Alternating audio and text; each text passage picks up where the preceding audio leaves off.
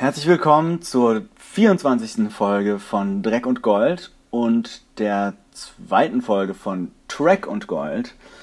Ich habe mir heute wieder die Eve J eingeladen. Hallo Eve. Hallo Adrian. Äh, schön, dass du wieder dabei bist. Ich war nie weg.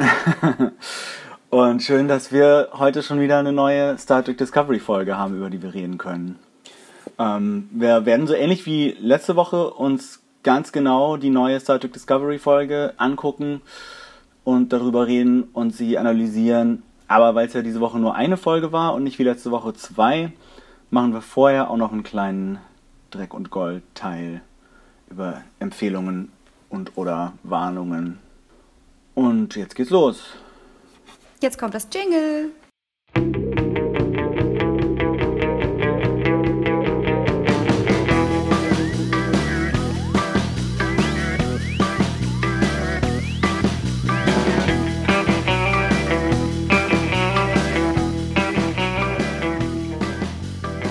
Also, ähm, die erste Sache, über die wir eigentlich letzte Woche schon reden wollten, aber dann nicht dazu gekommen sind, weil es so wahnsinnig viel über Star Trek zu reden gab, äh, ist die andere neue Star Trek-Serie in Anführungsstrichen, The Orville. The Orville. Ja. Da hast du auch schon alle vier bisherigen Folgen gesehen? Ja, ja, aber ich hatte auch schon vorher das Gefühl, ich hätte alles gesehen von The Orville. Das kommt mir alles so bekannt vor. Ja. Also The Orville ist, äh, sollte man dazu sagen, eine neue Science-Fiction-Serie, die, glaube ich, bis, bei uns bisher noch gar nicht so richtig verfügbar ist. Ich gucke die immer mit einem äh, Proxy-Server auf der Fox-Webseite äh, von dem amerikanischen Sender. Und das ist eine neue Science-Fiction-Serie von Seth MacFarlane, dem äh, Erfinder von Family Guy und dem Regisseur von Ted. Und der ist auch der Hauptdarsteller und der ist sehr großer Star Trek-Fan und hat sich gedacht, ich mache jetzt mal eine Serie, die ist genauso wie Star Trek, nur ab und zu noch mit Witzen. Das ist, äh, das, ja. Ähm, jetzt muss ich mit den Anglizismen aufpassen. Witze, so. Das möchte ich mal stark anzweifeln. Witze in Anführungsstrichen. Also sie sind vielleicht so gemeint. Hm. Also ich habe überlegt heute äh, bei Folge 4, ob wir für die Orwell einen Peniswitz-Counter einführen. bing, Oder bing, Trinkspiel. bing. Ja, nee, nee, also nicht nachmittags an einem Feiertag, aber ich will mich auch nicht betrinken müssen, Ja. um Seth MacFarlanes ausfälligen Humor zu ertragen. Ich war großer Fan Mhm. von seinen Zeichentrickserien und irgendwann hat sich bei mir so ein Schalter umgelegt und ich dachte, hä? Nein, wieso nimmst du dir diesen, diesen Typen als Vorbild?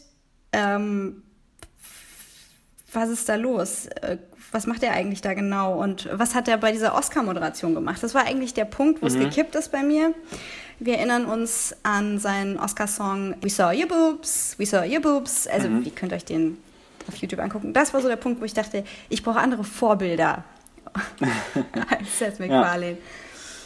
Aber da ich ein absoluter Synchronstimmen- und Hörbuch-Fan bin, Hörspiel-Fan, äh, hat mich das sehr beeindruckt, dass er so ein self-made Man ist, der ja selber viele Stimmen spricht, der diesen Animationsstil mitentwickelt hat und der damit Erfolg hatte. Das hat mich beeindruckt und ich fand die Sachen lange Zeit auch witzig und dann ist es mir irgendwann zu äh, Pipi Kaka Penis geworden. Aber das kann man mögen. Ja. Kann man mögen. Ja, ich fand äh, Family Guy auch lange sehr gut und American Dad sogar noch ein bisschen länger, aber irgendwann hat es mich dann auch genervt. Aber ich glaube auch, da ist er mittlerweile gar nicht mehr so involviert. Sich dann eher auf seine Filme konzentriert, wo ich zumindest Ted nicht schlecht fand, aber so Ted 2 und Million Ways to Die in the West waren dann schon nicht mehr so geil und auch nicht so wirklich witzig. Und jetzt, äh, man weiß ja, dass er, dass er äh, riesiger Star Trek-Fan ist. Das hat er schon, hat er auch diverse Star Trek-Schauspieler als Synchronstimmen bei Family Guy und American Dad reingeholt. Ähm, Der bekannteste Synchronsprecher, den er sich für American Dad geholt hat, ist natürlich Patrick Stewart, ja. Patrick Stewart. Man merkt auf jeden Fall immer wieder, er ist ein riesiger Fan und jetzt hat er sich irgendwie seinen Traum erfüllt und er hat anscheinend so viel Einfluss bei diesem Sender, dass die ihn einfach haben machen lassen. Äh, gesagt hat, ich mache jetzt einfach eine Serie, die ist genauso wie ich mir das vorstelle mit Star Trek, nur dass ich die Hauptrolle spiele und äh, Aber das macht das macht Brent Brager doch auch. Also ich habe das Gefühl, Brent Brager, der ja auch sehr lange Star Trek gemacht hat, äh, bei den Anfängen mhm. schon dabei war und dann in den Augen vieler Fans äh, Enterprise so ein bisschen verhunzt hat und Voyager ein bisschen in den Abgrund geritten hat. In den Augen verschiedener Fans. Ähm, ich glaube, dass Brager und McFarlane so einen Deal haben, pass auf, du machst, was du willst, ich mach, was ich will. Äh, das verkaufen wir dem Sender so und das funktioniert am Ende. Mhm. Funktioniert es für dich, Adrian?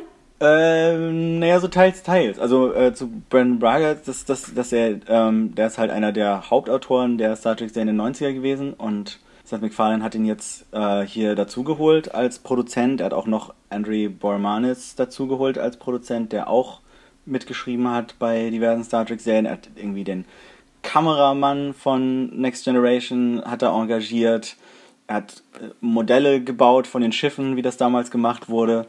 Ähm, und diese ganzen Sachen finde ich ziemlich cool. Also, dass man sich, dass man sich da einfach hinsetzen kann und man guckt äh, The Orville und das ist vom, vom Gefühl her über weite Strecken einfach so wie eine Star Trek Next Generation Folge, äh, nur mit modernen Effekten und äh, Widescreen und ja, ja. alles so ein bisschen, bisschen beeindruckender visuell. Auch wenn ich so ein bisschen zu, äh, zu Sitcom-mäßig beleuchtet finde. Und die Musik wirkt so, als wäre sie aus einem Star Trek Kinofilm und die Weltraumaufnahmen und das alles total cool. Und auch die Figuren sind teilweise äh, fast eins zu eins übernommen. Es gibt irgendwie den Typen, der eindeutig äh, so eine Art Worf sein soll und den Typen, der eindeutig so eine Art Data sein soll. Und ähm, da kommt so ein heimliches Gefühl auf, auch wenn äh, die Stories dann halt teilweise so ein bisschen recycelt wirken und man sich denkt, hm, ich glaube, die Folge Star Trek habe ich schon mal gesehen.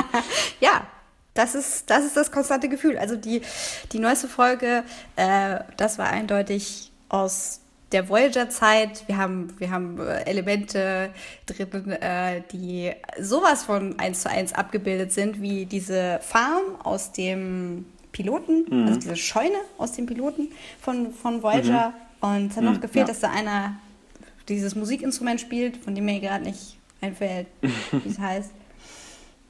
Ja, mein Problem mit The Orville ist einmal der Hauptdarsteller, McFarlane. Mhm. Junge, es ist schön, dass du dir deine Fantasie erfüllst und äh, dir Adrian Pellicki als wunderschöne Ex-Frau nebendran setzt. Ist okay, ist, mhm. ist deine Sache, du machst das. Aber was wäre denn gewesen, wenn er einen richtig guten Comedian besetzt hätte? als sich ja. selbst, statt seiner selbst. Ähm, mhm. Also Steve Carell zum Beispiel. Mhm. Ja, also man stelle sich mal das Timing von Steve Carell vor und dieses, diese Understatement-Comedy, die er so drauf hat. Mit den Dialogen von mir aus, von McFarlane geschrieben, aber mit dieser, ja, mit diesem gewissen Etwas. Den kann ich viel mehr ernst nehmen als geprügelten Helden, der immer wieder erwähnen muss, dass seine Frau ihn betrogen hat, als ja. diese Power-Fantasie von McFarlane, der sich da halt selbst zum Captain erhöht und diese sexy Ex-Frau hat und ihr immer reinwürgen muss, äh, ja, dass da eben was schief lief und mhm. ja, also diese, diese, diese geprügelte Held, das habe ich jetzt einfach zu oft gesehen. In Ted, in Ted 2 war es ganz schlimm. Und mhm. ja, ich frage mich, wann sie an der Brücke, äh, wann sie auf der Brücke anfangen zu rauchen. Also das kommt als nächstes, dass sie mit der Bonga sitzen oder so. ja, ja, genau. Also sie, sie haben schon Getränkehalter. Ähm, vielleicht kann man da auch die Bong reinstecken.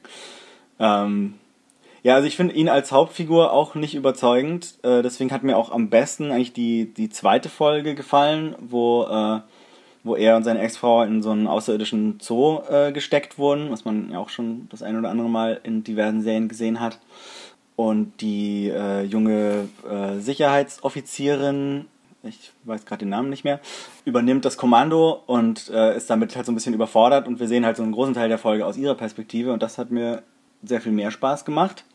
Und ähm, ich fand aber auch die dritte Folge, also die dritte Folge war ist bisher meine Lieblingsfolge und ja Agreed. Da muss ich sagen, dass es, äh, da kam dann wirklich in, im sehr positiven Sinne das Gefühl auf, dass es jetzt wirklich wie einfach eine klassische Star Trek-Folge mit irgendwie so vier, fünf über die 40 Minuten verstreuten dämlichen Witzchen und der Rest der Zeit ist es einfach eine Folge, wo man sich irgendwie eine, so eine außerirdische Kultur anschaut und irgendwie ein Thema aufwirft. Es geht darum, dass bei einer rein männlichen außerirdischen Rasse ein weibliches Baby geboren wird und ob man das Geschlecht von dem Baby dann umwandeln darf. Das ist so eine große Frage, die man auch in Star Trek-Folgen ja öfters so oder so ähnlich behandelt hat. Ja, ist auf jeden Fall ein sehr, sehr brisantes Thema. Sie behandeln es ja. auch recht gründlich, also, wenn auch oberflächlich. Ja, aber also erstaunlich feinfühlig, muss ich sagen. Also ich habe, als es, als die Folge losging, dachte ich so, oh Gott, dieses Thema mit, mit dem Humor, äh, das kann ja irgendwie nur in die Hose gehen. Aber am Ende war ich dann doch positiv überrascht, dass sie, dass sie eigentlich ganz gut die Kurve gekriegt haben. Ja, deswegen ist mein Verdacht, dass es, dass es halt so, so äh, einen Schreibprozess gibt, wo, wo es Teile gibt, die komplett isoliert sind mhm. die McFarlane zu verantworten hat und dann andere Teile, die Brager zu verantworten hat, die dann einfach Classic Tracks sind. Also nicht Classic Classic Track. Classic Next Generation Track. 90er Track, ja. Ja. Wobei er ja bei allen vier Folgen bisher das alle, also der einzige äh, Autor ist, der, der in, im Vorspann steht. Ja, das würde ich mir auch so draufschreiben, wenn ich das Ding finanzieren würde. ja. Was ich ganz witzig finde, sind die beiden Boys von der Brücke, diese beiden Hangedanks, mhm. die, die immer so derbe Witze machen. Und ich hoffe, ja. ich hoffe, dass die schwul sind. Das ist meine einzige Hoffnung, dass die beiden zueinander finden auf eine liebevolle und zärtliche Art und Weise, die, äh, die sie nicht bloßstellt und äh, wo das nicht irgendwie der Gag ist, äh, dass jetzt einer, dass sie irgendwie eine, eine Nacht verbracht haben und dann, mhm. aha, wir sind nicht schwul. Ich hoffe, dass das nicht so wird, sondern voll cool. Das ist meine Hoffnung für die beiden. dann bleibe ich noch länger dabei. Ja, ne, also ich, ich finde es doch gut genug, äh, dass ich auf jeden Fall äh, über kurz oder lang erstmal dabei bleiben will und Spaß dran habe. Und ja, aber es ist eine Serie, die ich empfehlen, also die ich eigentlich nur äh, Leuten empfehlen würde, die so eine gewisse Nostalgie für diese 90er Star Trek-Ära haben. Oder Leute, die noch nie eine Star Trek-Folge gesehen haben, weil dann ist das mit dem Script-Recycling egal. Ja, stimmt so, oh wow, was für eine großartige neue Science-Fiction-Idee, habe ich noch nie gehört. Was für ein Konzept, eine, Bine ja. eine, eine nicht-binäre Rasse. Na, also das mit, ähm, mit dem Worf-Ersatzcharakter. Ja, ja, genau, eine, eine komplett eingeschlechtliche Rasse, oder wie auch immer. Ja, seltsame Sache. Äh, ich fand es auch schade, wie die Folge ausgegangen ist, aber das hat sie auch gerettet. Wenn jetzt alles gut gewesen mhm. wäre am Ende. Hm. Naja, gut, also das zu Orville. Optik klasse, Humor streitbar, ähm, Besetzung. Also Humor ist furchtbar, finde ich. Also ist, ist, ich fand, glaube ich, also über die vier Folgen habe ich vielleicht zweimal gelacht oder so. Und das, das, über, das für eine Serie, die also eben 40 Minuten lang ist und sich irgendwie zumindest teilweise als Comedy versteht, ist das schon eine relativ schlechte Quote. Das ist das Verwirrende, ne? Man denkt sich immer so, hä, jetzt ist es keine Parodie mehr. Aber das würde ich nur durchgehen lassen, wenn es eine Parodie ist. Was ist hier los? Was passiert hier? Ja. Ja, es ist nicht, es ist auf keinen Fall irgendwie Galaxy Quest oder so. Es ist keine reine Komödie, sondern es ist einfach nur wie eine Star Trek-Serie, wo ab und zu die Figuren irgendwas Seltsames sagen. Ja, es ist eine Star Trek-Serie, die weitaus oberflächlicher ist. Aber das schon auch. Agent Pelicki ist klasse. Schaut euch die an. Die hebt die Qualität immens. mhm. Und ja, also ich finde die äh, Alara, äh, Alara Kitan, mhm. ist das die Sicherheit? Ja, genau, das ist die, die ich vorhin meinte. Ja. Die ist auch ziemlich gut eigentlich. Ja, also ihre Perücke ist fürchterlich, aber sie ist klasse ja. und ähm, sie hat die Stärke von Superman, weil sie auf einem ja. ähm, schweren Planeten geboren wurde oder so. Ja. ist egal. Erklärung ist egal. Man ja. Sie ist super stark. Sie ist super stark. Ja. Also was, was wir heute festgestellt haben, mein Co-Gucker und ich, dass die, der Humor sich leider nie auf Science Fiction bezieht. Also es ist nie ja. irgendwie, man macht sich nie über das lustig, was man da eigentlich zeigt, sondern es sind das stimmt. Es ist Humor, der immer so aus der Wohnzimmer-Sitcom-Atmosphäre kommt. Und ich hoffe, ja. dass da noch ein bisschen was passiert. Ja, oder es sind Referenzen, aber halt so Referenzen auf, also in der letzten Folge gab es eine Friends-Referenz. Da geht es dann halt einfach um Sachen aus den 90ern oder aus der Gegenwart oder so. Ähm, Ja. Und, und es spielt irgendwie 400 Jahre in der Zukunft, aber die gucken anscheinend immer noch die gleichen Serien. Es gab auch irgendwie eine äh, Referenz zu den Kardashians und äh, Waren das nicht die den Housewives? Real, Real Housewives. Ja, Ich glaube, genau. beides kam vor. Das ist ja jetzt schon total dated, wie man so sagt. Ja. Also ich weiß nicht, wie das überleben soll über, über die Dauer. Aber gut. ja, aber die Quote ist erstaunlicherweise relativ gut. Ähm, nee, ich meine die Housewives. Ach so, wie das überleben soll. ja. Das, das, das äh, ja, hoffen wir mal, dass es nicht wirklich in 400 Jahren noch jemand guckt. Aber äh, was das Überleben von The Orville angeht, bin ich äh, eigentlich erstaunt, dass es doch relativ erfolgreich zu sein scheint, auch wenn die Kritiken größtenteils ziemlich negativ waren. Also bleibt uns die Serie vielleicht eine Weile erhalten und vielleicht findet sie auch irgendwann eine bessere Balance zwischen Comedy und, und äh, Science-Fiction-Drama. Ich meine, die ganzen Star Trek-Serien haben ja auch alle immer so zwei, drei Staffeln gebraucht, bis sie gut wurden. Oh ja, ich habe ich hab, äh, TNG wieder angefangen und habe gemerkt, oh, oh, erste Staffel geht gar nicht mehr. Hui, hui, hui.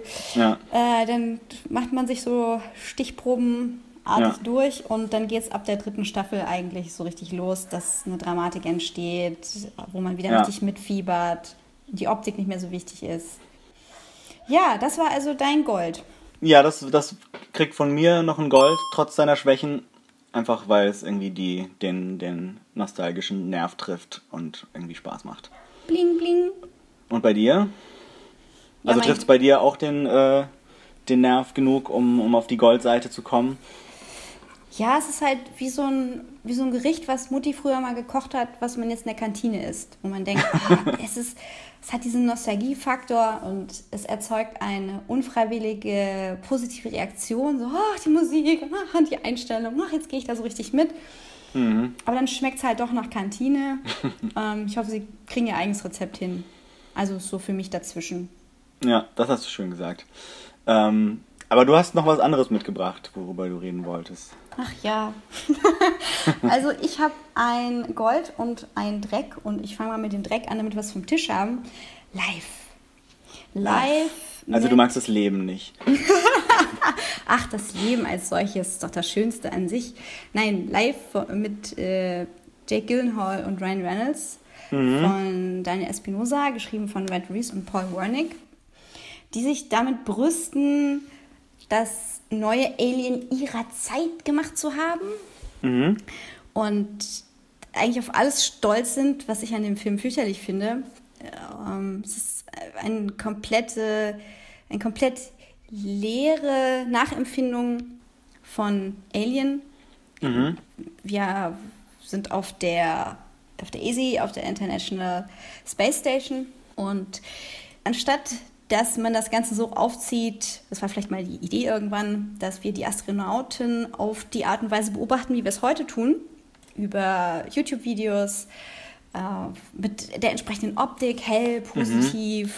Damit ich später einen Bruch überhaupt hinkriegen kann, ist das von Anfang an düster und dunkel und alles, was auf der Space Station passiert, lässt schon vermuten, ah, naja, ob das mal gut ausgeht für die Astronauten. Ja, natürlich nicht.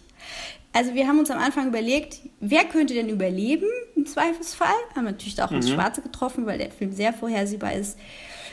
Und das als erster stirbt, ist auch eine Sache, mit der sich die Autoren brüsten, das ganz toll finden und denken, dass sie damit der Erwartungshaltung des Zuschauers gespielt haben. Mitnichten, liebe Leute, mitnichten. Okay. Der äh, Organismus, der da gefunden wird in einer Probe, die vom Mars gebracht wird, die, ja, Also sie finden eine, eine Probe äh, vom Mars, bringen die auf die internationale Raumstation und äh, dann werden sie davon alle abgemurkst. Ja, also die, sie versuchen, die stimulieren diesen, diese eine Zelle, die sie da finden. Und es stellt sich heraus, dass diese eine Zelle alle Funktionen übernehmen kann. Also von der Nervenzelle bis zum Muskel, bis zum was weiß ich. Dann fängt diese Zelle an, sich zu replizieren, indem sie stimuliert wird von dem Chefwissenschaftler. Okay. Und äh, es gibt dann diesen Punkt, wo der Chefwissenschaftler dieses äh, Leben reizt mit einem Elektroschock. Und anstatt dass man, dass man das nutzt und sagt, hey, das Leben war vorher gut und dann haben wir einen Fehler gemacht und das haben dieses Leben erzürnt, das richtet sich gegen uns. Mhm. Und das ist etwas dem Leben vollkommen Ursprüngliches, dass es noch keine Intention hat, solange es mhm. dich nicht zuordnen kann, wird sofort postuliert, dieses Leben ist feindselig, ist es auf, auf Töten aus und es gibt okay. keinen anderen Schluss. Das ist Diese Zelle ist böse. Ja, diese, das ist wie so ein kleiner Tintenfisch, äh, bricht aus dem Labor aus, mhm. wütet mhm. in der Station, wütet auch außerhalb der Station. Die Versuche, diesen Organismus ja, entweder draußen zu lassen oder drin irgendwo einzusperren, schlagen fehl.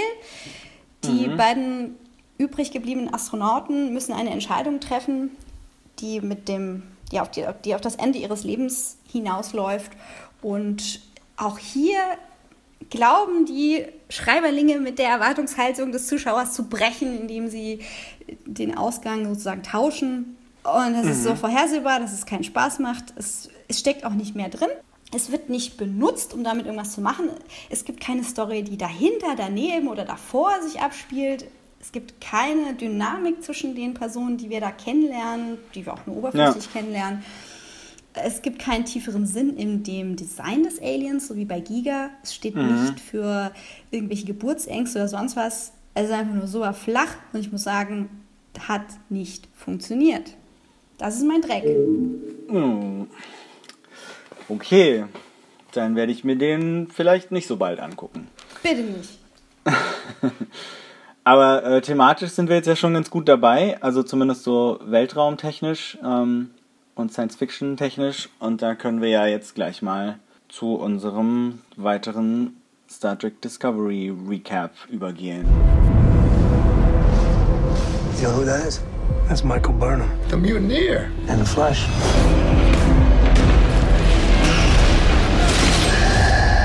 8,000 dead in the first two days of war. 8,186.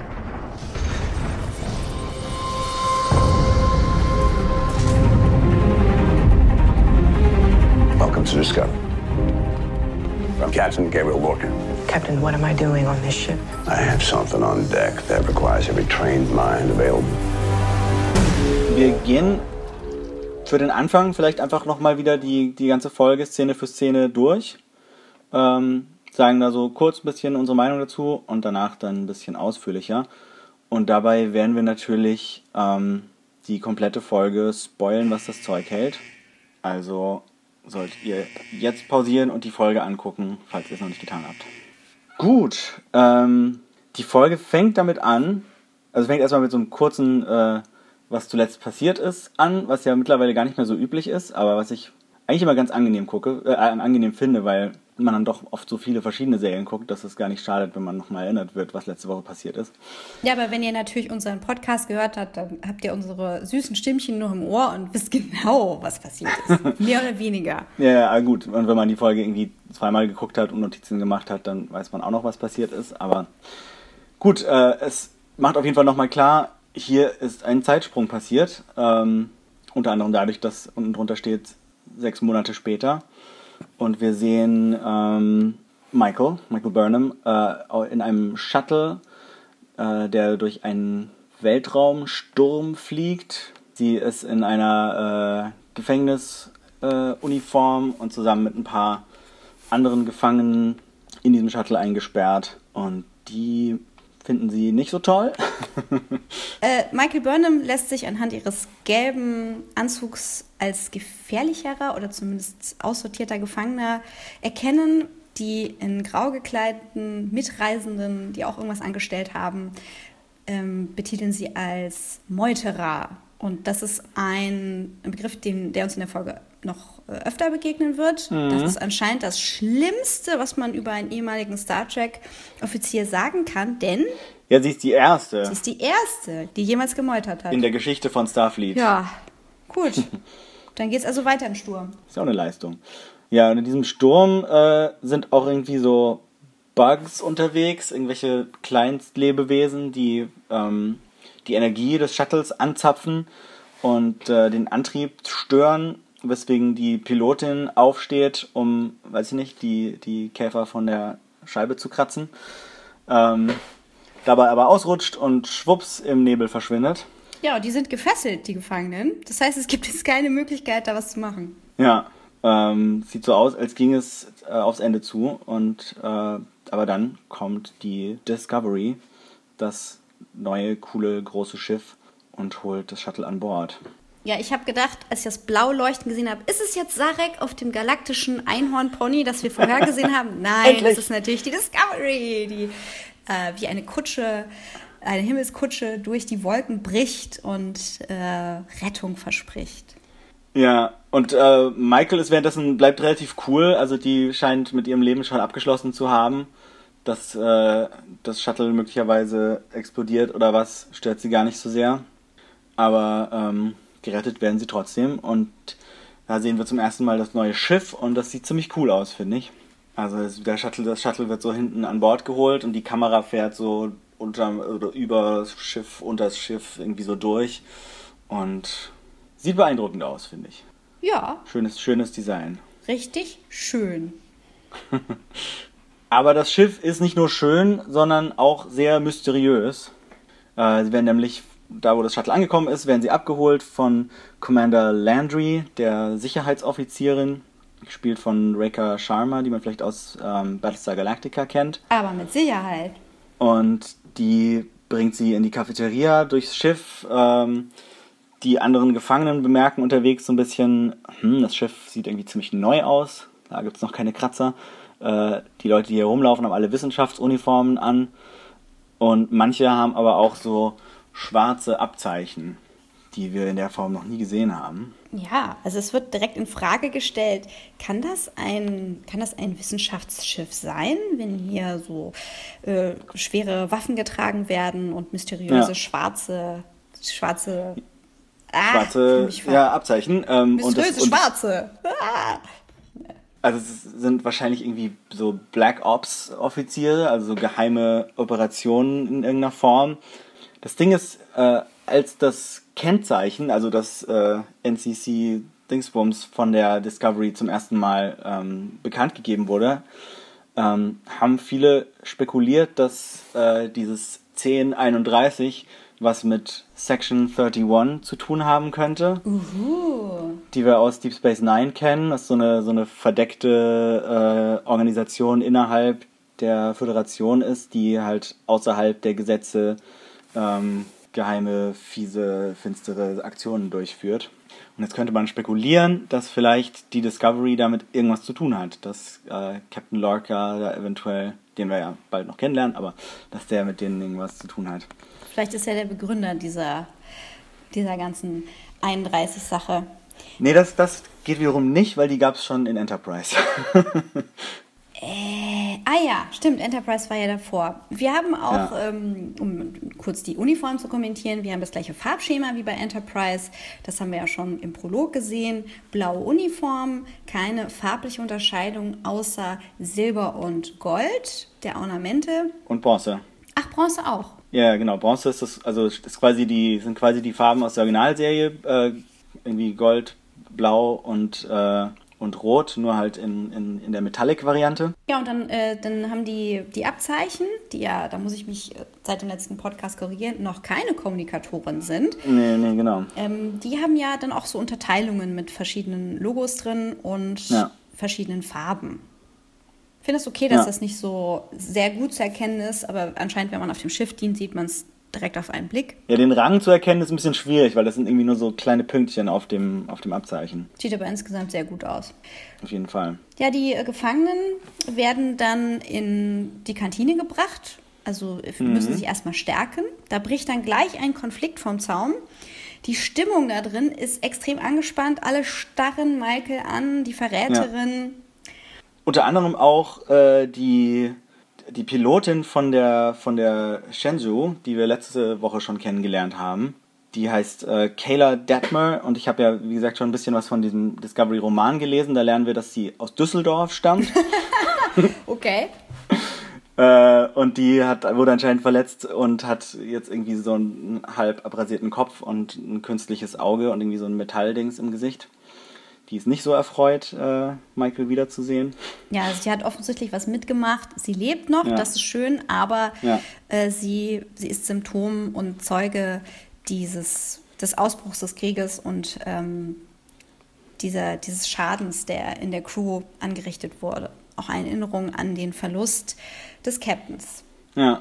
Ja, die, die äh, Leute, die aus dem The Expanse-Universum übergetreten sind, ähm, greifen jetzt also Michael Burnham an. Die kann sich aber extrem gut wehren, denn sie ist ja vulkanisch ausgebildet worden. Ja, kann vulkanisches Kung Fu und äh, verprügelt die alle erstmal ordentlich. Genau, die Sache ist dann damit erledigt. Äh, sie wird dann von äh, Commander Landry äh, mitgenommen, zum Captain gebracht. Auf der Brücke äh, sehen wir kurz, dass äh, auch Saru auf, äh, auf diesem Schiff ist. Wir erinnern uns, Doug Jones, der Wissenschaftsoffizier von der Shenzhou. Auch bekannt als Hühnchen in diesem Podcast. Ja, genau. Äh, Lieutenant Commander Hühnchen ähm, hat das Kommando auf der Brücke und der Captain ist in seinem äh, Bereitschaftszimmer. Und da hat er das Licht ganz stark gedimmt und erklärt auch gleich, dass das daran liegt, dass er eine Kriegsverletzung hat äh, und sein Auge deswegen sehr lichtempfindlich ist. Und äh, er aber auch findet, dass es ihn sehr mysteriös aussehen lässt. Ja, das tut's auch. Ich möchte an dieser Stelle einstreuen, dass ich vermute, dass er vielleicht beim Ausbruch des Krieges dabei war und sein Schiff, äh, bei seinem Schiff die Schilde so weit versagt haben, dass er sich vielleicht etwas die Augen abgefackelt hat von dieser Lichtwaffe der Klingonen, die, Vielleicht, sie, die sie ja. als Fackel bezeichnet haben. Aber es könnte Ja. auch etwas anderes sein. Mystery. Mystery. Äh, er hat einen Stehschreibtisch. Ähm, auf dem Stehschreibtisch liegt ein Tribble und, und schnurrt. Der schnurrt? Ist- Ah, ich habe gedacht, ist der der dir ist auch tot. aufgefallen? Ja, natürlich ist der mir aufgefallen. Der, der, den Dribbel sehen wir, glaube ich, erst später. Das macht aber nichts. Ich glaube, den sehen wir von Anfang an. Also sie kommt Ja? ja? ins Zimmer und wir sehen gleich, also man, es fällt einem vielleicht nicht gleich auf, weil er nicht gleich von Anfang an schnurrt, aber äh, der liegt da auf seinem Schreibtisch rum. Da liegen auch Glückskekse. Also als ich den Dribbel gesehen habe, habe ich mir gedacht, ah, okay, der Typ sucht eindeutig Mittel und Wege gegen die Klingonen. das stimmt natürlich, ja. Weil die Klingonen, wie man weiß, äh, schlimmstens verfeindet sind mit den Tribbles. Ja, das ist für sie die allerschlimmste Pest. Ja. Damit haben wir schon ein Foreshadowing, was mit Captain Gabriel Lorca so im Argen liegen könnte. Ähm, er bietet ihr einen Glückskeks an, weil seine Familie früher aus äh, Glückskeksmachern bestand, damals als es noch, äh, als noch Dinge gekauft und produziert wurden auf der Erde.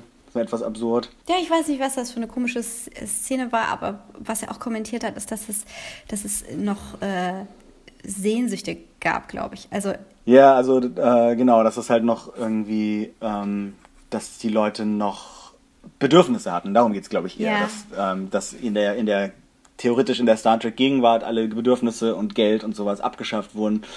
Und, ähm, und er meint, ja, aber jetzt, wo Krieg ist, kommt das vielleicht wieder zurück, dass die Leute nicht mehr alles haben, was sie brauchen. ja, Und Glückskekse sind nicht sehr lecker. nee. Genau, also die, er, er isst die die ganze Zeit und irgendwie denke ich mir so, irgendwie, das schmeckt doch nach nichts. Man isst sie doch nur, weil da so ein Spruch drin ist. Ja. Naja. Äh, auf jeden Fall, Nimmt Michael den Keks eigentlich? Nee, ne? nee, da noch nicht. Aha. Und äh, er sagt so, ja, äh, es ist ja irgendwie ein blöder Zufall, dass, dass Michael jetzt hier auf seinem Schiff ist, aber wenn sie schon mal da ist, kann sie ja auch gleich ein bisschen für ihn arbeiten. Ähm, sie sagt so, "Hm, nee, muss nicht. Äh, ich würde gern lieber wieder eingesperrt werden. Ähm, was er aber nicht will.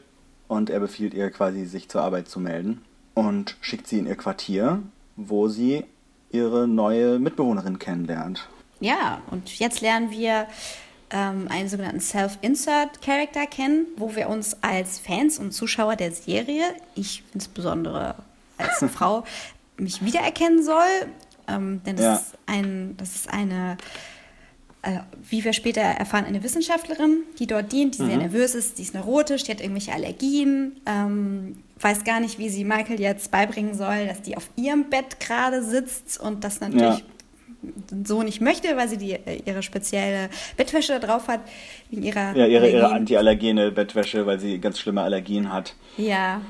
Und äh, sie spricht davon, dass sie spezielle Bedürfnisse hat. Wir wissen noch nicht mhm. genau, welche das sind. Ich könnte vermuten, oder ich könnte mir denken, dass es eben nicht nur dieses Offensichtliche ist, diese Nervosität, diese Allergien.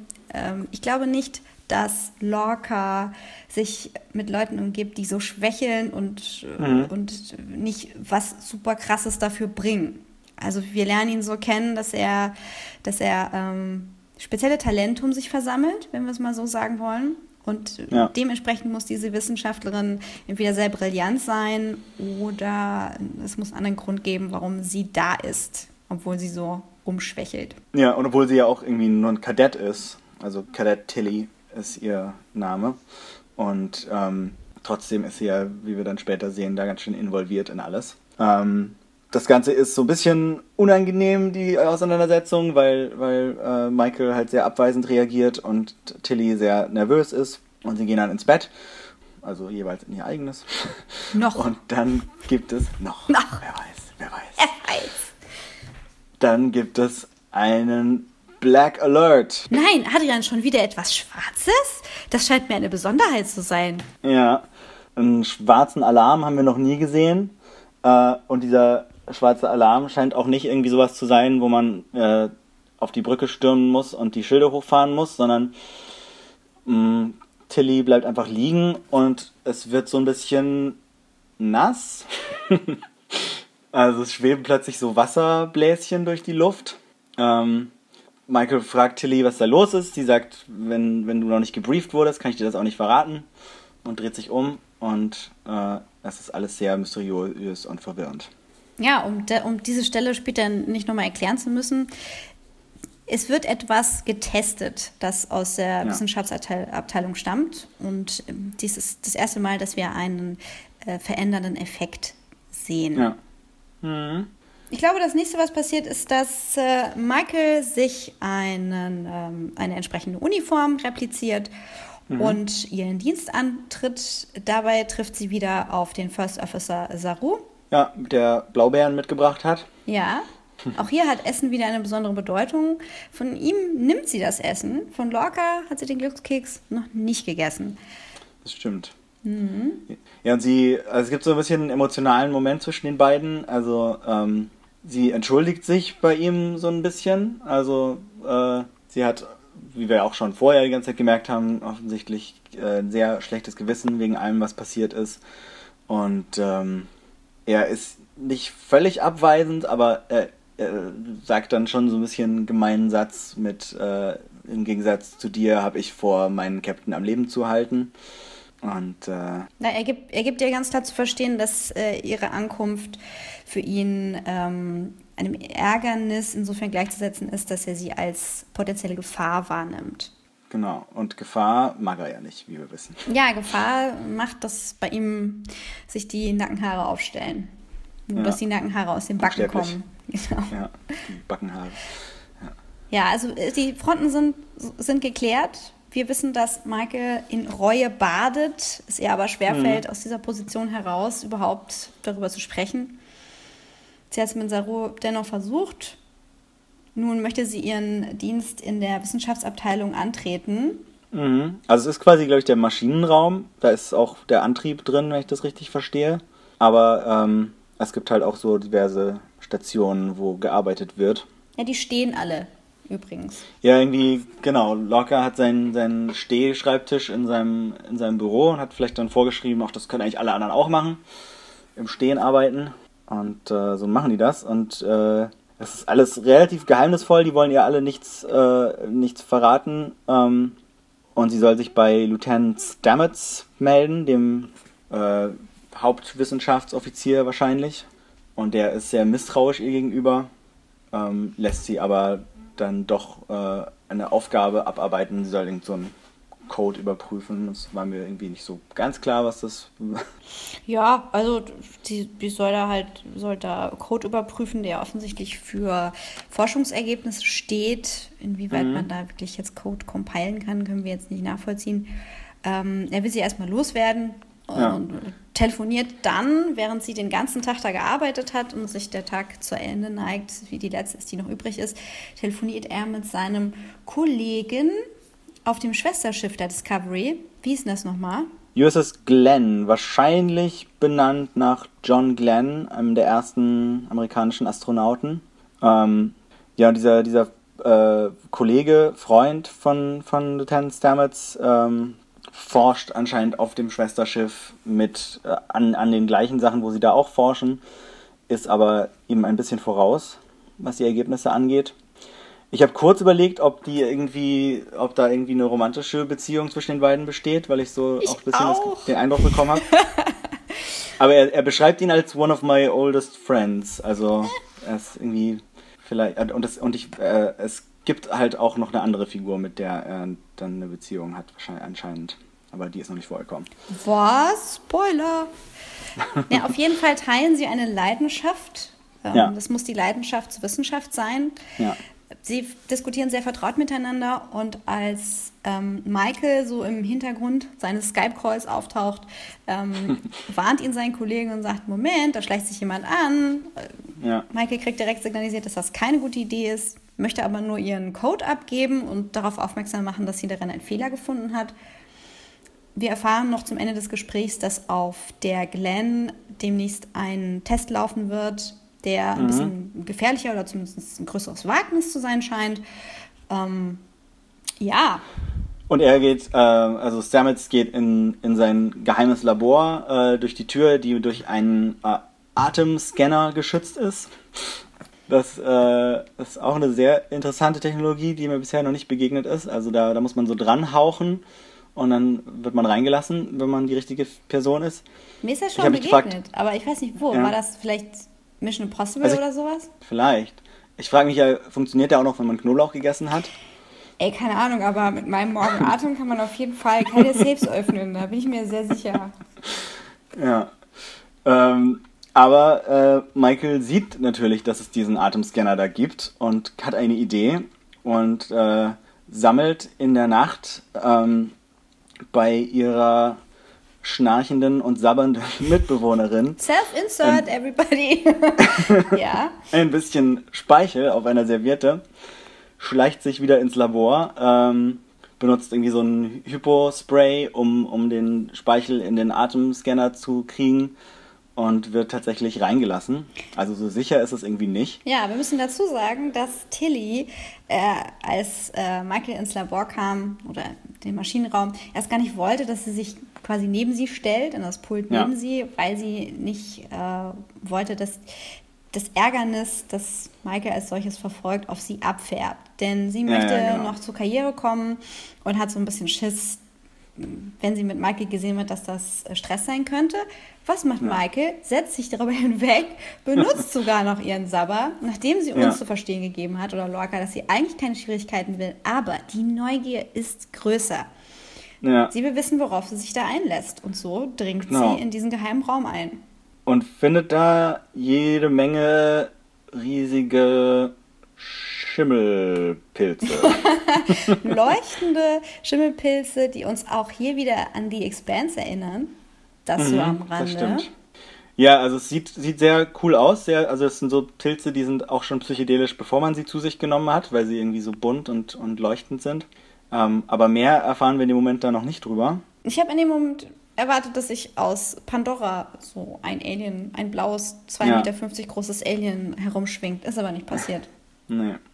Auf jeden Fall springen wir rüber zu Lorca, der in dem Moment eine Nachricht bekommt und äh, gleich runter in den Maschinenraum äh, stürmt und den anderen berichtet, ähm, dass die komplette Crew der USS Glenn verloren gegangen ist bei einem Experiment. Ich glaube, er sagt eventuell sogar in dem Moment schon, dass er bei einem Black Alert äh, Event passiert ist. Und ähm, Stamets und seine Leute sollen darüber fliegen und das Equipment, das wertvolle Equipment, das jetzt gerade im, in der Nähe des klingonischen Raums äh, unbewacht rumtreibt, äh, zu retten. Und sagt auch, dass äh, Michael doch bitte mitkommen soll, da wovon Stamets nicht so begeistert ist. Ja, der ist ja generell jetzt gar nicht so gut drauf, weil sein Kumpel eventuell tot ist. Er muss ja. jetzt davon ausgehen, dass es so ist. Mhm. Im Shuttle werden weiter die Fronten geklärt.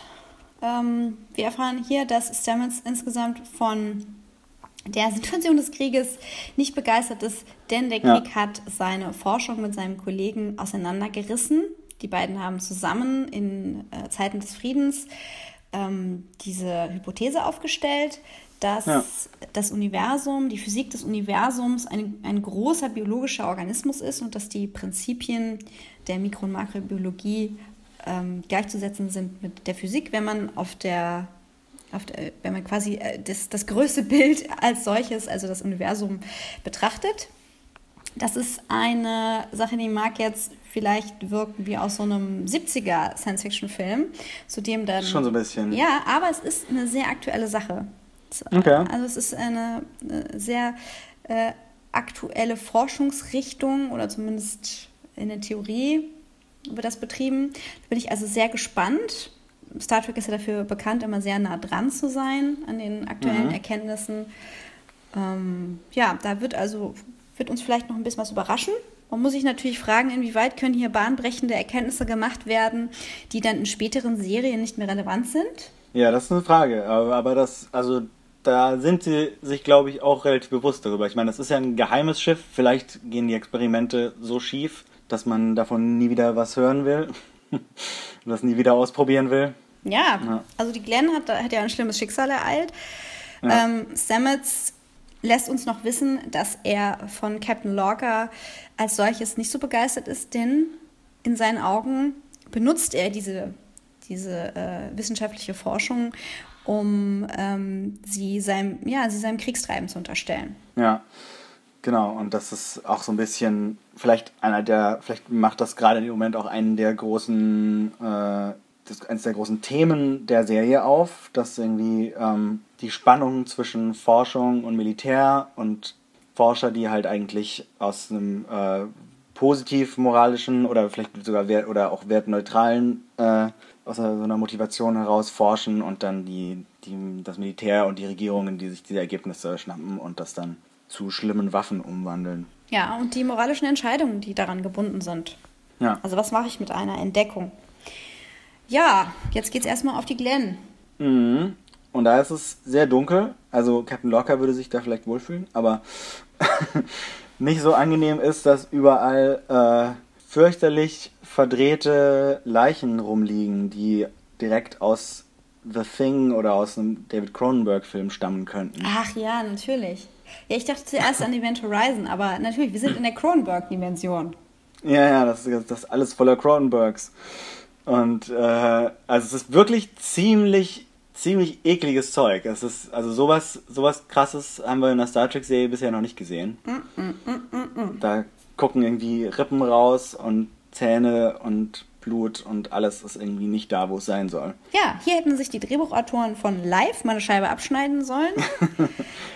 ja, es ist wirklich sehr gruselig auch. Also, ähm, wir hatten am Anfang gar nicht dazu gesagt, dass, äh, also bei dieser Folge hat Regie geführt Akiva Goldsman, äh, den wir letzte Woche schon mal erwähnt haben, als äh, eher zweifelhaften Drehbuchautoren. Ähm, aber ich muss sagen, als Regisseur schlägt er sich hier ganz gut. Also ja, mega. Da ist ein bisschen, bisschen weniger von diesen äh, von den Lensflares und den schrägen Kameraeinstellungen drin als in der letzten Folge.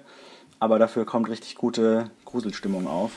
Ja, wir sind jetzt eigentlich in einem Alien- oder Predator-Film auf einem, auf einem dunklen Schiff auf dem sie sich Richtung Maschinenraum vorarbeiten müssen. Ja, es gibt sogar so einen Fuß in der Tür. das kommt, das ist irgendwie wie so, also ein abgetrennter Fuß, der in der Tür liegt. Das äh, sieht irgendwie aus wie was, was man aus irgendeinem so äh, Videospiel vielleicht kennt, also so Horror-Videospielen. Ist aber auch ein Star Trek-Klassiker, dass die automatischen Türen auf, zu, auf, zu, auf, zu gehen. Nur normalerweise ja. würde da einfach eine, eine, ein kompletter Statist drin liegen und nicht ein abgetrenntes Füßchen. Ja, äh, um das Ganze äh, noch spannender zu machen, scheint sich auf dem Schiff eine Bedrohung zu bewegen, die ähm, die große Kratzspuren an den Metallwänden hinterlassen hat und wohl ja. einige der Leichen angeknabbert hat. Ähm, ja, nämlich dieser, dieser Fuß äh, stammt nämlich nicht von einem der Crewmitglieder, sondern äh, von einem Klingonen, von dem wir so einen ganzen Haufen sehen, die da äh, so zer, zerfetzt rumliegen. Und die wurden anscheinend nicht von dem Experiment äh, getötet, sondern von was anderem. Aha. Ja, äh, wir sehen, wir sehen als nächstes einen lebendigen Klingon, ja. der was er sehr Seltsames tut. Er tritt aus dem Schatten und gibt der, der äh, Boarding Party zu verstehen, dass sie doch bitte still sein sollen. Ja, mit dem Finger vor den Mund und macht Psst. Also wie, wie, also das kennt man vielleicht aus so Horrorfilmen, ja. irgendwie so ein, so ein, äh, man ist irgendwie in so einem Geisterhaus und dann kommt so ein, so ein bleiches kleines Mädchen um die Ecke und macht Psst. Das ist irgendwie so ein Bild, was man schon tausendmal gesehen hat und das benutzen sie hier, aber stattdessen ist es ein klingonischer Krieger mit äh, riesiger Rüstung, die ihm aber nicht viel hilft, weil ein riesiges Monster ihn schnappt. Ja, weg ist und er. tötet. Und alle anderen rennen weg. Ja, sie fliehen also jetzt vor diesem Monster in den Maschinenraum. Ja, wir sollten vielleicht noch sagen, wer alles dabei ist, nämlich äh, also äh, Commander Landry ist, ist dabei. Äh, Tilly. Tilly ist dabei, äh, Stamets ist dabei und Ensign Ricky.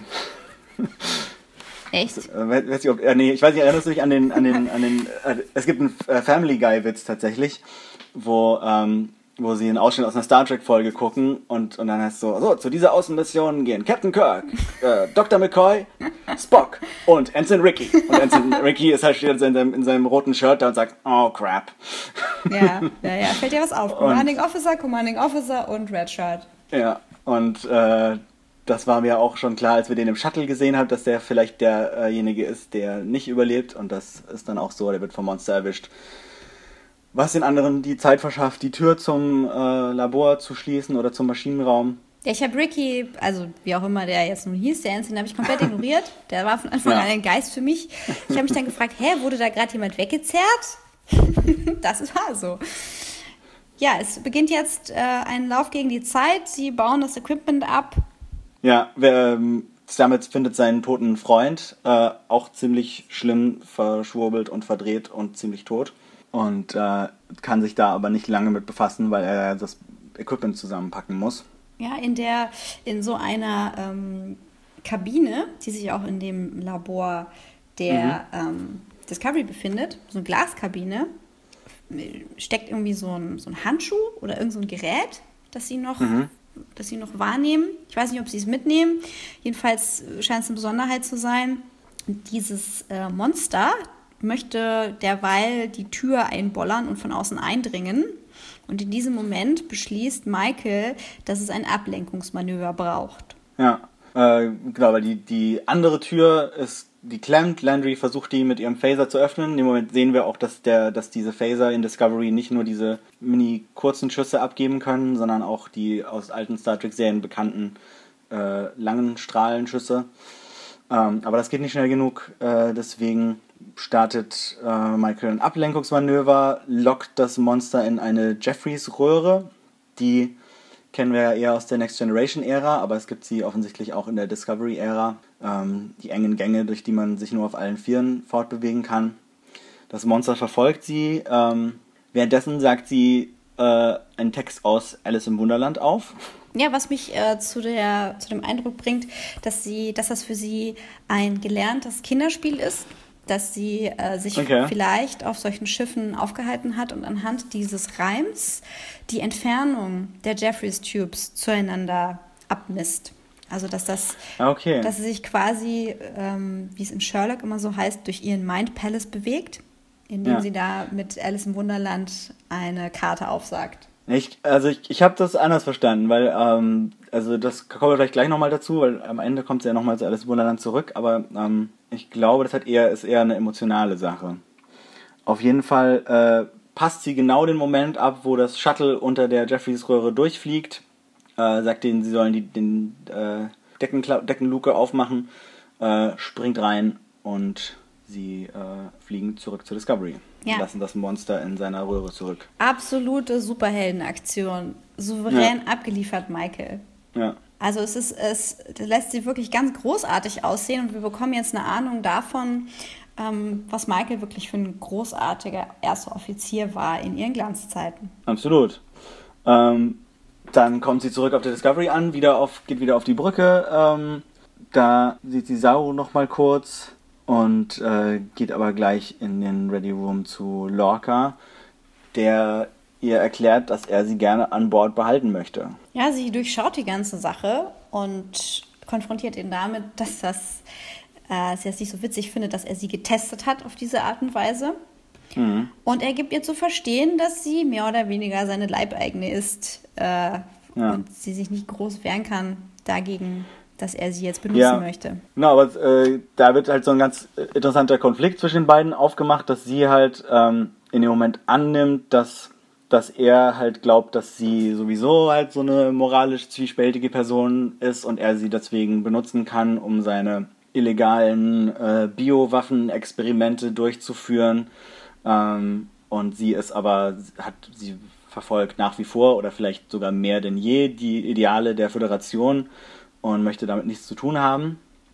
Und ähm, er sagt aber, sie hat ihn da ganz falsch verstanden und äh, beamt mit ihr zusammen in den Maschinenraum, wo sie in diese Kammer äh, geschickt wird, die, wir, die du gerade schon erwähnt hast, und erklärt, dass, äh, dass es gar nicht um biologische Waffen geht, sondern um einen neuen Antrieb. Genau, und dann ähm, schnappt er sich so einen Zylinder mit den leuchtenden blauen Sporen drin, mhm. entlässt sie in diese durchsichtige Kabine und erklärt ihr, was diese Sporen leisten können. Und zwar scheinen sie so eine Art Netzwerk des Universums zu repräsentieren. Ähm, er erklärt ja auch, wo sie die gefunden haben. Ich nehme mal an, dass sie, äh, dass sie Teil der Forschung waren von Stamets und seinem Kollegen. Ja also es kann sein, dass die halt ihre Theorie schon vorher hatten und diese Sporen das belegt haben. Es kann aber auch sein, dass die Forschung durch diese Entdeckung, durch diese ba, ba, ba, Discovery angestoßen wurde. Und wir erleben jetzt mit Michael das großartige Potenzial dieser Sporen, indem moderiert vom Captain äh, sie von Ort zu Ort zu Ort wie auf magische ja. Weise transportiert wird, während sie noch in dieser Kammer steht. Ja, der, der äh, kommentiert das auch. Also ähm, sie wird anscheinend auf einen andorianischen Mond geschickt und auf Romulus und äh, auf einen Planeten, wo man ähm, so ein Gerät sieht, also so ein, so, ein, so ein riesiges Bauwerk, das wir aus einer Klassik-Episode kennen. Es war, glaube ich, die Episode, wo äh, Kirk auf dem Planeten mit den Indianern war. Oh je. Und äh, Genau, das ist relativ beeindruckend, aber auch ziemlich verwirrend. Also ich habe nicht wirklich das Gefühl bisher, dass ich auch nur annähernd verstehe, wie das, wie das funktioniert und warum das irgendwie mit diesen, was das mit diesen Pilzen auf sich hat und ja. Und so. Es sind die Mini-Chlorianer des Star Trek-Universums. Sie sind jetzt da. Ein bisschen. Wir wollen sie nicht unbedingt. Also ich finde es nee, sehr spannend mit diesen Sporen. Ich ähm, habe mich auch ein bisschen geärgert, weil es weil es in ähnlicher Weise in einem Comic, das ich irgendwann aufgehört habe zu schreiben, Aha. das in der Schublade liegt und vielleicht nie fertig wird, vorkommt. Von daher habe ich kein Recht, ähm, mich da zu beschweren. Aber es ist eben Teil dieser in den 70er in den 70ern begonnenen Faszination des Biologischen äh, auf den Weltraum übertragen, was auch in Dune vorkommt. Wir erinnern ja, uns ja, an das Spice. Ja, an das Spice, auch an das Reisen, ohne sich zu bewegen. Das mhm. ist ein Thema, was hier aufgegriffen wird. Und das Potenzial dieser Sporen ähm, zielgerichtet einzusetzen, scheint die große Herausforderung zu sein. Ähm, ich nehme mal an, dass es, dass es klar ist, dass diese, dieses Verdrehen der Crew auf der Glen mit, äh, mit, mit der Geschwindigkeit zusammenhängt, mit der diese Sporen mhm. von A nach B reisen sollten. Ja. Um, ähm, und so sehe ich es eigentlich, sehe ich, sehe ich Michaels Kritik eigentlich für berechtigt, dass es sich da um die Benutzung von, von Leben äh, für einen Zweck, also ja, handelt, der, der nicht gerechtfertigt ist. Genau, aber es wäre natürlich für den Krieg verdammt äh, günstig, wenn man sich äh, quasi ohne jeglichen Zeitaufwand quer durchs Universum bewegen kann. Ähm, und deswegen möchte er das. Und ähm, er erklärt dann aber auch noch, dass, äh, dass er Michael halt ausgewählt hat. Also sie hatte halt äh, äh, recht, dass er, dass sie nicht zufällig mit ihrem Shuttle dort gelandet ist, sondern dass er sie zu sich geholt hat. Ähm, und vor allem hatte sie aber auch recht in der äh, letzten Folge. also er, er meint eben, dass sie eigentlich das Richtige gemacht hat und dass äh, ihm das eigentlich egal ist, dass sie dabei die Regeln verletzt hat. Und ähm, denn äh, universelle Regeln sind für Lakaien und Kontext ist für Könige. Ja, da. Das ist auch der Titel der Folge. Genau. Und das ist natürlich eine ziemlich. Äh, das ist mal eine Ansage. Also für Star Trek auf jeden Fall sehr, sehr, sehr krasse Ansage, was so seine, sein moralisches Weltverständnis angeht. Ja, wir sehen, wie er sich positioniert. Er sieht sich überlegen, er sieht sich äh, gerechtfertigt, andere Entscheidungen zu treffen, die außerhalb des moralischen Gefüges der Sternenflotte stehen mhm. und adelt sich dadurch auch noch, indem er sich da als König bezeichnet, als, als Kriegstreiber, ja. der sich über andere. Genau, aber er schließt sie, er schließt sie da natürlich mit ein und äh, man weiß nicht genau, ob sie sich davon dadurch tatsächlich so ein Stück weit überzeugen lassen hat oder ob sie vielleicht einfach nur ihn im Auge behalten möchte. Auf jeden Fall nimmt sie in dieser Situation den Glückskeks, den er ihr jetzt nochmal anbietet. Und ist damit wohl vorerst an Bord. Damit hat er wohl ihren Wunsch geweckt, dieses Übel, das sie begonnen hat, mit ihm abzuschließen. Ja. Das ist sein Vorschlag. Genau. Lass uns das zu Ende bringen, was du angefangen hast. Den, den Krieg beenden, den sie gestartet hat. Was sie ja, also an der Stelle könnte man nochmal sagen, das finde ich fast ein bisschen ein Problem mit den ersten beiden Folgen. Ich hatte da nicht das Gefühl, dass irgendwas anders gelaufen wäre, wenn sie, wenn sie entweder geschafft hätte, zuerst auf die Klingonen zu schießen oder überhaupt keine Meuterei durchgeführt hätte. Ja, das habe ich auch nicht also, verstanden. Es wäre, finde ich, sehr viel interessanter, wenn sie tatsächlich diesen Krieg ausgelöst hätte durch irgendwie eine falsche Entscheidung oder dazu irgendwie beigetragen hätte. Aber so wie es ist, sagen alle, oh, du bist die, die den Krieg ausgelöst hat, sie hat wahnsinnige Schuldgefühle, aber ich als Zuschauer gucke mir das an und denke so, aber sie hat ja eigentlich gar nichts gemacht. Also im Grunde hat sie äh, ich meine, gut, sie hat halt diesen Fehler gemacht, dass sie ihre, äh, ihren Captain äh, mit dem äh, Nervenzwicker äh, betäubt hat. Aber sie hat ja nicht wirklich irgendeine Schuld daran, dass, dass die Klingonen eben da einen Krieg anfangen wollten. Ja, ich denke, das ist eine Und Sache der stillen Post. Also, was wissen wir über Michael Burnham? Sie hat, den, den, sie hat äh, nach 100 Jahren den ersten Klingonen umgebracht, aus Versehen. Sie, mhm. ähm, sie hat sich Sie, sie wollte äh, einen Erstschlag, einen präventiven Erstschlag ausführen, hat dafür gegen den Captain gemeutert und wurde weggesperrt und hat ungerechterweise überlebt, während fast alle anderen gestorben sind in diesem Konflikt. Das ist das, was ja. übrig bleibt. Es wird ihr auch, glaube ich, eher ähm, vorgehalten, dass sie ja, dass sie gemeutert hat. Und natürlich hängt sich der ganze Krieg daran ja, auf. Aber ich glaube nicht, dass sie äh, sich so wahnsinnig in Schuldgefühlen wälzt, mehr in dieser großen Reue und der Trauer um ihren Captain. Das ist ja. so das, was bei mir ankommt. Ja, genau, aber was ich, also ich meine halt, das wäre wär eventuell stärker gewesen und eine bessere äh, Motivation für die Figur, wenn sie halt wirklich, also wenn man das deutlich gemacht hätte, dass sie wirklich in irgendeiner Form sich was zu Schulden kommen lassen hat. Ja, vielleicht ist da irgendwas umgeschrieben worden, wir wissen es nicht. Es wirkt ein bisschen merkwürdig. Ja. ja. Aber gut, ähm, die Folge ist noch nicht ganz zu Ende. Ähm, nein, nein, es geht noch runter in den Dungeon.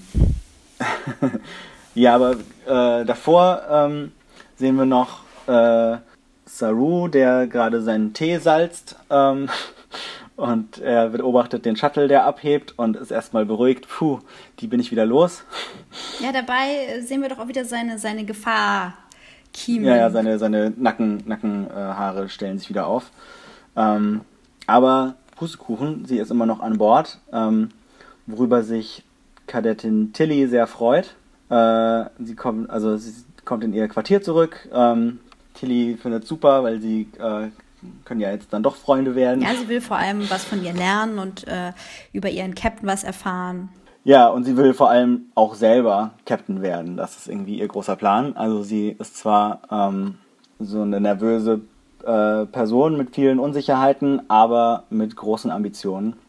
was ich irgendwie auch recht sympathisch finde. Ja, ist absolut nachvollziehbar für Menschen unserer Zeit, die wir uns ja mit unseren ja. Problemen auseinandersetzen, aber dennoch uns nicht davon abhalten lassen wollen, etwas Größeres zu erreichen. Deswegen sehe ich auch in Tilly ganz klar diese Identifikationsfigur für den Zuschauer, besonders die Zuschauerin. Ja, und äh, Michael packt ihre Sachen aus, unter anderem ihr Alice im Wunderland Buch. Es ist ein echtes Buch mit, mit Papier und Seiten. Ähm, und sie erzählt, dass ihr als Kind ihre äh, Adoptivmutter, nämlich wir wissen Amanda, Spocks Mutter, ähm, daraus immer vorgelesen hat. Und zwar sogar ihr und Spock daraus vorgelesen hat. Sie sagt Spock zwar nicht bei Namen, aber sie sagt äh, Amandas Sohn.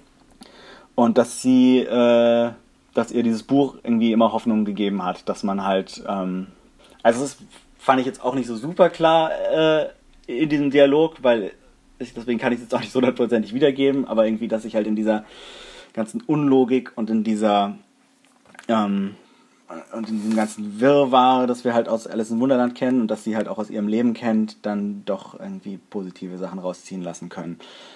Und das habe ich dann halt auch auf Bezug auf die Szene in der Jeffreys Röhre gesehen, wo sie halt ähm, quasi das so als ihr Mantra aufsagt, dass es äh, ihr irgendwie Hoffnung und Ruhe gibt und äh, hm. Logik in der Unlogik. Ja, vielleicht hat sie auch ein Problem mit Jeffreys Röhren, das wissen wir noch nicht. Äh, es kann ja sein, dass sie, ähm, als ihre Eltern getötet wurden und der Ort, der von den Klingonen angegriffen wurde, äh, an dem sie zu dem Zeitpunkt war, enge Gänge hatte. Ja. Und ähm, sie irgendwie lernen musste, mit vulkanischer Logik das zu überwinden, vulkanische Logik aber nicht Vielleicht. ausgereicht hat und Amanda ähm, die menschliche, die, die, die menschliche Mutter von Spock, genau, äh, genau, dieses Mittel genommen hat, um ihr anhand ihrer eigenen Kultur und nicht der vulkanischen Kultur ein Mittel an die Hand zu mhm. geben, sich mit einem Mädchen zu identifizieren, das in einer komplett für sie unverständlichen Welt landet, ähm, Sachen komplett aus dem Kontext rücken, Sachen werden kleiner, größer, es ist wunderlich. Gleichzeitig lernt sie, mhm. lernt sie neue, großartige Technologie kennen bei den Vulkaniern, die es bei den Menschen nicht gibt. Ich könnte mir vorstellen, dass, es, dass das Amandas ähm, Absicht war. Falls es dazu noch ja, andere ja. Referenzen gibt, bitte gern dazu sagen. Ich habe an der Stelle um Pause gebeten, bin schnell auf Toilette, habe auf meinem Handy nachgeguckt, wie die Mutter von, Sco äh, von Spock heißt. ich dachte so, na, das muss ich jetzt wissen. ja. Und ähm, ja, dann, äh, dann kommt noch der großartige Abschluss. Ja, es wird zuerst äh, wird die USS Glenn zerstört von der Discovery, damit die Klingonen sie nicht in ihre Finger kriegen können. Ähm, Landry äh, berichtet Lorca, dass sie was für ihn äh, erledigt hat. In der Szene habe ich so ein bisschen das Gefühl gehabt, dass zwischen den beiden, äh, dass zwischen den beiden so ein bisschen knistert. Also dass da vielleicht, also entweder irgendein Geheimnis zwischen den beiden steht oder dass, dass sie halt irgendwie irgendeine Art von Beziehung haben. Aha. Ähm, ja, also irgendwie war das, war, hatte, ich, hatte ich so das Gefühl in der Szene. Ähm, aber eigentlich geht es halt darum, dass sie für ihn ähm, was erledigt hat. Und das finden wir gleich raus, wenn er nämlich in sein Kreaturenkabinett geht. Ja, in den Keller des Dr. Moreau, mehr oder weniger. Ja. In den Keller des dunklen Königs, in sein Figurenkabinett, in dem er seine Trophäen aufbewahrt und seine Monster. Ja, unter anderem ein, ein Gorn-Skelett, äh, das den, was, was von der Zeitleiste des Star Trek-Universums ähm, möglicherweise keinen Sinn macht, weil die Gorn ja in der Originalserie zum ersten Mal aufgetaucht sind. Andererseits, vielleicht haben sie nur das Skelett gefunden und wissen noch nicht, dass, äh, wie, was die Rasse ist, die dazugehört. Und es ist aber auch ein neuer Käfig dort und darin ist eine Kreatur, die Lorca mit hier Kitty Kitty Kitty begrüßt. das hat ihn mir sehr sympathisch gemacht weil ich zu irgendwelchen CGI-Monstern immer sage, oh, Kätzchen. Äh, Kätzchen. Ja, und das ist natürlich das Kätzchen, das wir zuletzt auf der Glen gesehen haben. Ein Klingonen-zerfetzendes ja. Kätzchen. Der neueste Zugang für seinen Zoo, für seinen geheimen Zoo im Keller. Wo wir auch noch überhaupt nicht wissen, wo das Ding herkommt. Ist das, also hast du eine Theorie? Boah, es gibt zwei Möglichkeiten. Entweder er hat das aus seinem Keller auf die Glen gebracht Mhm. Oder es kommt aus dem Predator-Universum. naja, also es könnte halt sein, dass durch das Experiment ähm, entweder irgendeins, irgendeins der Crewmitglieder der Glenn in dieses Monster mutiert ist oder dass das Monster aus einem, einem Paralleluniversum hergekommen ist oder so. Ah ja, das kann sein. Ich hatte auch zuerst gedacht, als, äh, als wir diese ähm, Spuren des Monsters gesehen haben auf der Glenn, mhm. also die Markierungen in dem Metall, ja. ähm, dass vielleicht ein Haushund oder ein Forschungsobjekt oder ein Kätzchen, ja. tatsächlich ein Kätzchen, irgendwie verändert wurde durch das Experiment. Vielleicht war es mal ein Kätzchen, bevor, äh, bevor der Cronenberg-Effekt äh, eingetreten ist. ja, vielleicht ähm, ist aber auch unser Captain nicht das, was er scheint und er kommt von einem Ort, naja. an dem das Kätzchen sind. Wer weiß. Sehr mysteriös. Damit endet die Folge auf jeden Fall. Da, da, da. Und ich muss an dieser Stelle fragen, Crewmitglieder der Discovery. Are we the baddies? Sind wir die Bösen? Kennt ihr diesen YouTube-Clip von den Nazis, die sich fragen, ah. äh, wo sie ja. auch Schädel auf ihren schwarzen Mützen haben, ob sie die Bösen sind? Ja. Tja, das frage ich mich jetzt, Leute. Das kann man sich fragen und das ist, äh, ist irgendwie eine spannende Sache. Also das hatten wir bei Star Trek auf jeden Fall noch nicht. Ja, es gab doch jetzt einiges darüber zu berichten. Es war eben nicht nur ein bisschen Battlestar Galactica mit The Expanse, mit Star Trek, mit vielleicht dem anderen ein oder anderen Star Wars Element. Es war so viel mehr. Es ist nämlich nicht die übliche Star Trek Formel, dass die Crew sehr einfach etabliert wird, oberflächliche Hintergrundstories hat, die vielleicht ausgeweitet werden, vielleicht auch nicht.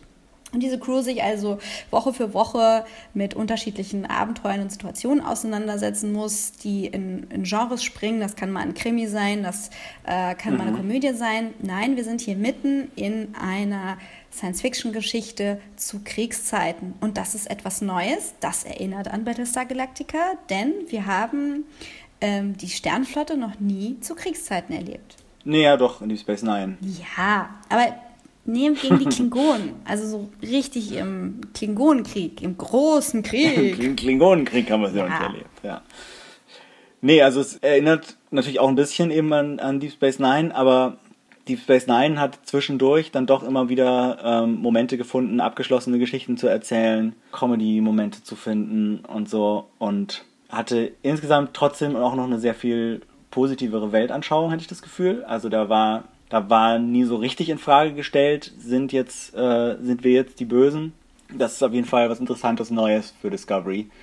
Und das finde ich sehr spannend. Ähm, auch wenn man natürlich so als Star Trek-Fan an diese Serie rangeht und, und irgendwie gewohnt ist, dass man am Ende von einer Star Trek-Folge eigentlich fast immer ein gutes Gefühl hat und äh, doch sich immer so ein bisschen besser fühlt und, und sagt, ja, die Menschheit ist nicht nur schlecht, sondern wenn wir zusammenarbeiten und uns an unsere Ideale halten, dann haben wir eine leuchtende Zukunft vor uns. Und das macht Star Trek Discovery halt überhaupt nicht. Also das ist eine Serie, die lässt einen am Ende der Folge schon auch mal mit einem etwas mulmigen Gefühl zurück. Und das ist einerseits spannend, andererseits äh, verstehe ich auch, dass es einige Star Trek-Fans gibt, die das nicht so geil finden. Ja, die, sind, die halten halt sehr an der Formel fest. Da wollen wir an dieser Stelle nochmal den Vergleich zu Orwell bemühen. Da findet sich diese ja. Formel wieder. Da fühlt ihr euch wohl. Da fühlen auch wir uns zum ja. Teil wohl. Ich finde es aber spannend, eine staffelübergreifende Geschichte zu haben, ähm, zu der es ganz Total. unterschiedliche Tonalitäten geben wird, wahrscheinlich. Viel wird aber in diesem äh, Kriegsschauplatz stattfinden. Was sind denn, ja. was sind denn für neue Geheimnisse aufgemacht worden, über die wir uns jetzt äh, wundern können? Na, Im Grunde wurden in dieser Folge, glaube ich, halt so die ganzen Handlungsstränge der Serie überhaupt erst so richtig eingeführt. Also die, ich meine, die Klingonen kamen diesmal so gut wie nicht vor. Das ist vielleicht so das, was aus, was vor allem in der Pilotfolge eingeführt wurde aber die Figuren, mit denen wir uns hauptsächlich beschäftigen und eben die Geheimnisse, die es aufzudecken gilt, wurden jetzt erst dieses Mal so richtig eingeführt, dass es, deswegen haben wir, wir haben letzte Woche schon ein bisschen spekuliert, dass die dritte Folge vielleicht so ein bisschen der eigentliche Pilotfilm ist und das andere mehr so eine Art Prolog. Das hat sich, finde ich, bewahrheitet. Und die größte Frage für mich ist halt, glaube ich, was ist Captain Lorca? Ist der ein kompletter Bösewicht? Der sich irgendwie als, ähm, als jemand, der, der fürs Gute kämpft, tarnt? Ist er jemand, der so eine sehr zwiespältige Moralität hat? was hat er für Geheimnisse? Äh, hat er Geheimnisse auch vor seinen Vorgesetzten von der Sternenflotte? Oder wissen die, was er treibt? Gehört er zur Sektion 31? hm. Ja, das sind auch die genau. Fragen, die wir uns wahrscheinlich die ganze Staffel überstellen werden. Das ist ja. eben auch etwas Neues, dass wir erst Stück, äh, Stück für Stück herausfinden, ähm, was es zu entdecken gibt in der Crew. Ähm, ich frage mich da noch, ähm, hat Michael während ihrer Gefangenschaft Kontakt mit Sarek gehabt? Oder hat sie ihn ausgesperrt mhm. aus ihren Gedanken? Wie wird ja. dieser Kontakt wieder zustande kommen? Oder gab es einen Bruch zwischen den beiden? Mhm. Dann frage ich mich noch, wie bereits erwähnt, hat Tilly was Besonderes? Ist sie vielleicht ein X-Men? Kann sie, kann sie was Tolles? Äh, Für mich hat sie die besonderen Allergiekräfte. Hey, da würde ich mich voll drüber freuen. Allergie-Powers! Mir läuft die Nase. Ich kann machen, dass es nass wird im Raum. ja, das kann auch der Antrieb von der Discovery. Ja, und äh, was gibt es noch bei Saru zu entdecken? Aber das ist jetzt nicht so das große Mysterium. Der scheint recht klar zu sein. Ja. Ja, da wird es halt eher interessant, wie sich die Beziehung zwischen ihm und Michael entwickelt. Also die finde ich, die Szenen zwischen den beiden in dieser Folge fand ich auch ziemlich stark und relativ emotional. Ähm, wie hat dir denn die Folge gefallen? Hat sie dir besser gefallen als die ersten beiden Folgen? Oder? Ja, auf jeden Fall. Also ich habe mich sehr ähm, auf ähm, den guten Malfoy gefreut. hm. ja. Nee, ich habe mich sehr darauf gefreut, äh, weil ich mir dachte, oh, das wird interessant. Ähm, was wird Jason Isaacs uns präsentieren? Ich habe ihn zuletzt in DOA gesehen und war da sehr mhm. äh, beeindruckt von ihm und natürlich ja. auch negativ geprägt von dem Charakter, der jetzt kein guter Mensch ist. Das passt jetzt ja. also schon mal. Vielleicht ist das eine Erwartungshaltung, mit der gespielt wird. Wer weiß. Ähm, ich frage mich, lernen wir noch einen medizinischen Officer kennen? Oder gibt es ein medizinisches Team? Ja. Also wird es in, diesem, in dieser Mischung die altbekannte Doktordynamik geben oder eine neue Dynamik? Ja. Also es gibt noch mindestens zwei Crewmitglieder der Discovery, die wir immer noch nicht kennengelernt haben. Der eine davon steht sogar seit Anfang an in den Opening Credits. Also da äh, das ist sehr interessant. Man hat das Gefühl, in dieser Folge ist sehr viel passiert. Ich meine, wir haben jetzt auch echt viel zu, äh, nacherzähl äh, zum Nacherzählen gehabt. Ähm, aber trotzdem haben wir immer noch nicht so richtig viel vom Schiff kennengelernt. Wir haben die Brücke nur mal ganz kurz gesehen. Ähm, es gibt irgendwie dann noch diese, diese ähm, eine Offizierin, die so aussieht wie ein Roboter, die wir nur ganz kurz gesehen haben, die glaube ich auch eine größere Rolle spielt. Wir haben den Doktor vom Schiff noch nicht kennengelernt. Ach, die, die aussieht ähm, wie Scorpius. Ja, die sieht aus wie so ein, wie so ein äh, Robo-Scorpius, um hier wieder mal die. Ja, oder wie, ähm, wie die aus Guardians of the Galaxy. ah, ähm, ja. Nebula? Nebula. Nebula ich will immer Nova sagen, ist natürlich ja. falsch. ja. Ja. Wir dürfen gespannt sein. Also gibt es noch viel zu entdecken und ich also ich finde auch, äh, dass selbst, also ich meine, gut, wer die Folge nicht gesehen hat, hört wahrscheinlich zu diesem Moment schon nicht mehr zu, aber... Kommt zurück! kommt zurück, weil ich glaube nämlich, dass äh, manchen Leuten, denen die ersten beiden Folgen nicht gefallen haben, diese Folge sehr viel besser gefallen könnte. Es ähm, wird schon ein bisschen noch, ein bisschen noch mal ein anderer Tonfall angeschlagen und ähm, es gibt sehr viele neue interessante Figuren. Ähm, ich finde das Schiff einfach echt cool, so wie es designt ist und so wie die Atmosphäre da ist. Ähm, das Einzige, was mich an der Folge manchmal so ein bisschen gestört hat, ist, sind so diese, diese Ele Elemente, wo, wo man irgendwie so das Gefühl hat, da versuchen sie jetzt irgendwie so ein bisschen merkwürdig und quirky zu sein. Das ist so, äh, so Eigenheiten, die so ein bisschen gezwungen wirken. Irgendwie die Glückskekse und Alice im Wunderland und ähm, manche Sachen mit dieser Technologie, mit den Sporen, wo man so das Gefühl hat, okay, da wurde sich jetzt sehr bemüht, das irgendwie so, so ein bisschen seltsam aussehen zu lassen, ohne dass vielleicht so richtig viel Story dahinter steckt. Aber gerade was diese Technologie angeht, kann man natürlich in den kommenden Folgen auch noch viel darüber erfahren. Vielleicht macht das dann doch alles noch mehr Sinn. Ja, vielleicht gibt es dieses Alice im Wunderland-Thema ja äh, staffelweit. Dann hätten wir, hätten wir mit ja. dem Kätzchen die Grinsekatze. Dann hätten wir mit den, mit den Pilzsporen, ja, die, die Pilze. Ja, um Pilze geht es natürlich auch immer, ja. Mhm. Ähm, dann dann frage ich mich, wer ist die rauchende Raupe? Ähm, wessen Kopf wird abgetrennt? Naja, mal sehen. Ja. Also bei The Expanse haben wir in der ersten Staffel ja Don Quixote. Mhm. Ja, wer weiß, welches ist hier alles ein Wunderland. Ich lasse mich überraschen. Vielleicht. Also, ähm, ich bin auf jeden Fall sehr, sehr gespannt darauf, wie es weitergeht. Und ähm, also vor allem, ich meine, es gibt ja, wie gesagt, es gibt noch so ein paar Kritikpunkte und zu den ersten beiden Folgen hatten wir ja noch ein paar mehr Kritikpunkte. Aber verglichen mit älteren Star Trek-Serien muss man sagen, das geht schon ziemlich stark los. Also, wie du vorhin schon meintest, bei Next Generation musste man erstmal ein paar Staffeln warten, bis es besser wurde. Und bei den anderen Serien größtenteils auch, bis auf vielleicht die Originalserie. Und hier geht es irgendwie gleich von Anfang an ziemlich mit Vollgas los. Und wenn, wenn sie noch ein bisschen mehr so ihren, ihren, ihren Stil und ihren Tonfall äh, festigen und finden, dann kann das richtig cool werden. Ja, ich hätte auch nicht gedacht, dass das Production Value so hoch ist, dass es so nah dran ist an den neuen Star Trek-Filmen. Ähm, nicht ja. nur was die Optik angeht, sondern auch was, was wirklich das Filmische angeht, die Qualität, die wir da sehen. Das HD, ja. wo, wir, wo wir wirklich bis auf den letzten Pickel gucken können. Also das ist schon sehr beeindruckend. Manchmal ein bisschen abschreckend, aber sehr beeindruckend. Ähm, also das ist wirklich Science, Science Fiction wie es mir Spaß macht. Und zufälligerweise ist es auch noch Star Trek. Ich meine, wie, wie kann man das nicht lieben? Also ich bin dabei. Auf jeden Fall. Und äh, ich finde auch Michael Burnham entwickelt sich weiter zu einer sehr interessanten Hauptfigur einer sehr ungewöhnlichen Hauptfigur. Ich bin auch gespannt, wie sich die Beziehung zwischen ihr und Tilly entwickelt, ob die wirklich so beste Freundinnen werden oder ob's da, ob das vielleicht auch noch in eine ganz andere Richtung gehen kann. Tja, vielleicht ist sie der, der Hase, der immer zu spät kommt und Hektik verbreitet. ja. Hm.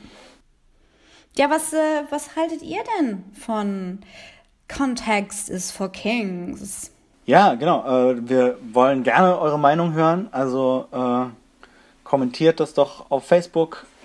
Da findet ihr uns als Dreck und Gold. Oder schreibt uns auf Twitter an. Da bin ich at Adrian Vom. Ich bin auch manchmal online, aber guckt doch einfach auf Medium nach Eve J und meinem Blog Here Let Me Fix This. Da habe ich auch eine äh, längere Analyse zu der heutigen Folge geschrieben, die in eine märchenhafte Richtung geht. Schaut euch das mal an. Aha. Das muss ich auch noch lesen. Und äh, ja, und äh, sehr freuen wir uns auch, wenn ihr Reviews auf iTunes hinterlasst. Ähm, das hilft uns, da von anderen Leuten gefunden zu werden und natürlich auch auf iTunes und auf Soundcloud unseren Podcast abonniert. Und äh, ja, wahrscheinlich äh, machen wir damit einfach weiter und werden äh, auch in den nächsten Wochen immer wieder über die neuen Star Trek Discovery Folgen reden und hoffen, ihr seid dabei. Ja, ich freue mich auch schon drauf. Ich muss mich wahrscheinlich nächste Woche vertreten lassen. Ähm, mhm. Von Heiko, den ihr aus Peinliches Schweigen kennt. Oder vielleicht privat. Ja, oder aus Dreck und Gold Folge 21 zum Beispiel. Ja, Dreck und Gold Folge 21. Hört euch das nochmal an.